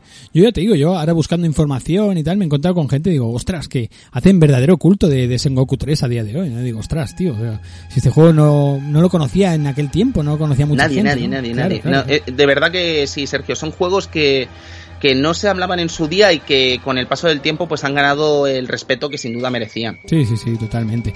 Y nada, el último dato que tengo por aquí apuntado, que me acuerdo que cuando llegabas a la tercera pantalla, cuando derrotabas a los jefes finales de Italia y de Japón, pues uh-huh. eh, podíamos controlar, después podíamos seleccionar a esos jefes finales también como seleccionables, claro, que eran Okuni, que era la mujer, eh, la jefa de, jefe final de Japón, y a, y a Biaki, ¿no? Que era un hombre, bueno, te lo encontrabas también como jefe de, en Italia, ¿no? Y la verdad que muy guay, ¿no? Un elenco ya de seis personajes, ya pues estaba muy muy potente, ¿verdad? El tema. Es que son seis personajes, Sergio, tío. Sí. Es que no era habitual tampoco en la época, ¿eh? Tener seis uh-huh. personajes tan sumamente diferenciados entre sí. sí, sí porque, sí. joder, seis personajes los puede tener cualquiera si son iguales entre ellos, ¿no? Como lo ha podido pasar al Tortugas Ninja. Claro. Pero es que en este caso son seis personajes que prácticamente, y no quiero sonar exagerado, cada uno de ellos podría protagonizar su propio juego. Sí, sí, sí, totalmente. Está, está muy bien y ya te digo, los diseños, la música también está muy, muy bien cuidada porque es como, bueno, pues con una música tradicional japonesa pero con una base así más rápida.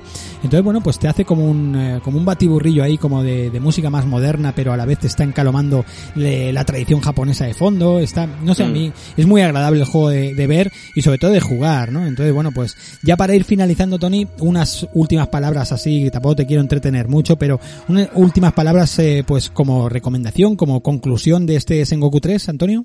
lo que diría para empezar es que sin duda esto, esto no tiene ningún mérito, ¿vale? Pero es el mejor eh, beatmap de Neo Geo, ¿vale? Aunque esto sí, y sí. nada, es prácticamente lo mismo, porque la verdad es que la pobre Neo Geo no, no tuvo mucha suerte en este género, pero que no se engañen mis palabras, la realidad es que es uno de los grandes referentes del género, que prácticamente todos los grandes éxitos actuales, como han sido Streets of Rage cuatro y Tribute, eh, Tribute Games eh, con Shredder's Revenge, eh, lo estudien de forma concienzuda, habla mucho de lo que es el mérito de este título incluso a día de hoy, y como decía Sergio, creo que el tiempo no ha pasado por él, y mm. si tenéis la ocasión de jugarlo de alguna forma, ni dudéis en hacerlo, porque de verdad que es un juego que si no lo conocéis os va a sorprender para muy bien. Totalmente, yo creo que es uno de los, eh, como tú dices, ¿no? Es el, el beat'em up eh, por excelencia de, de S N K, de Neo Geo, totalmente. Eh, Robo Army está ahí, ahí también, pero... Qué mal, eh, tío, el Máxima, macho. Qué turbio, tío. Pero bueno... Además, ¿sabías, tío? Yo pensaba, toda la vida pensé que el Máxima del Robo Army era el Máxima del C O F, y resulta que confirmaron que no tiene nada que ver el uno con el otro, y dices, tío, ya, ya ni con eso, ya, ¿sabes? No podemos salvarle ni eso. No lo salva ni el tato, vaya tela, tío.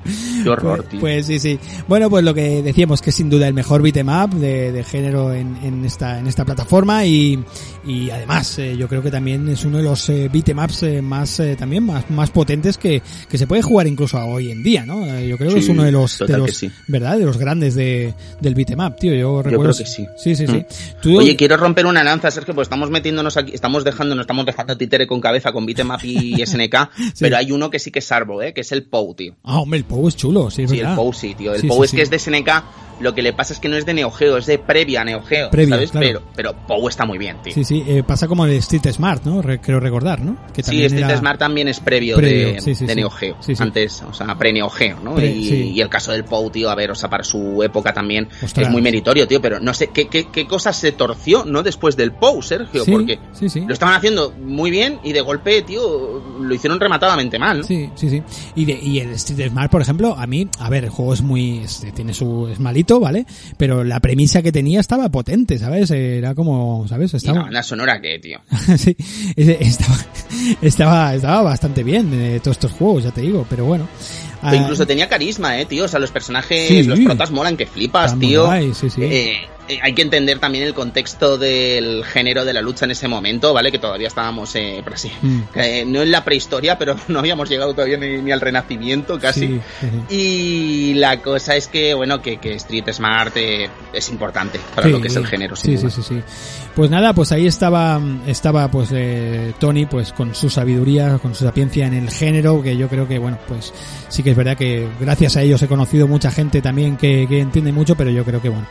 Poca gente eh, ama el género tanto como, como Antonio, tanto como su amigo de, bueno, de, de siempre, Edu también, y incluso Christian también era un fricazo de todo este género, pero pero yo creo que, bueno, sobre todo Tony, pues eh, ama este género como, como poca gente, y, y ha sido un placer tenerte por aquí, Antonio. Espero que no sea la última, tío. Que... Cuando tú quieras, amigo Sergio, de verdad, que hay muchas cosas que comentar, hay juegos muy chulos que hablar, y sí, en sí, fin, sí. será un auténtico placer dejarme caer por aquí, por el Beat'em Up Podcast. Qué guay, qué guay, pues te lo agradezco enormemente. Y, y que mira, y que, y que si vuelves otra vez sea para, para hablar de otro juego como este Final Vendetta, ese Final Vendetta como se hablaba en la primera. Sería banda. Una buena noticia que claro, lo veas, tío. Claro. Que tengamos otro juego. Mira, yo mira que firmaría ahora mismo tener otro Final Vendetta, ¿eh? Claro, quiero decir que no me hace falta ni que sea sí, sí, sí. algo que cambie prácticamente el género, como ha sido el caso de Red Dead Revenge o sí. Streets of Rage cuatro, pero sí, sí, joder, sí. Si, si tuviésemos cada tres o cuatro meses un juego de la calidad de Final Vendetta, tío, me daría con un canto en los dientes. Y tanto, y tanto. Yo también lo, lo reitero, eso que lo, lo comparto totalmente lo que lo que tú dices, tío. Pues nada, Antonio, un abrazo muy muy grande, te doy las gracias aquí otra vez, y, y esta es tu casa, tío, para cuando quieras, ¿vale? Muchas gracias, Sergio, un abrazo Antonio, grande a todos los amigos de Bitmap Podcast. Gracias, tío.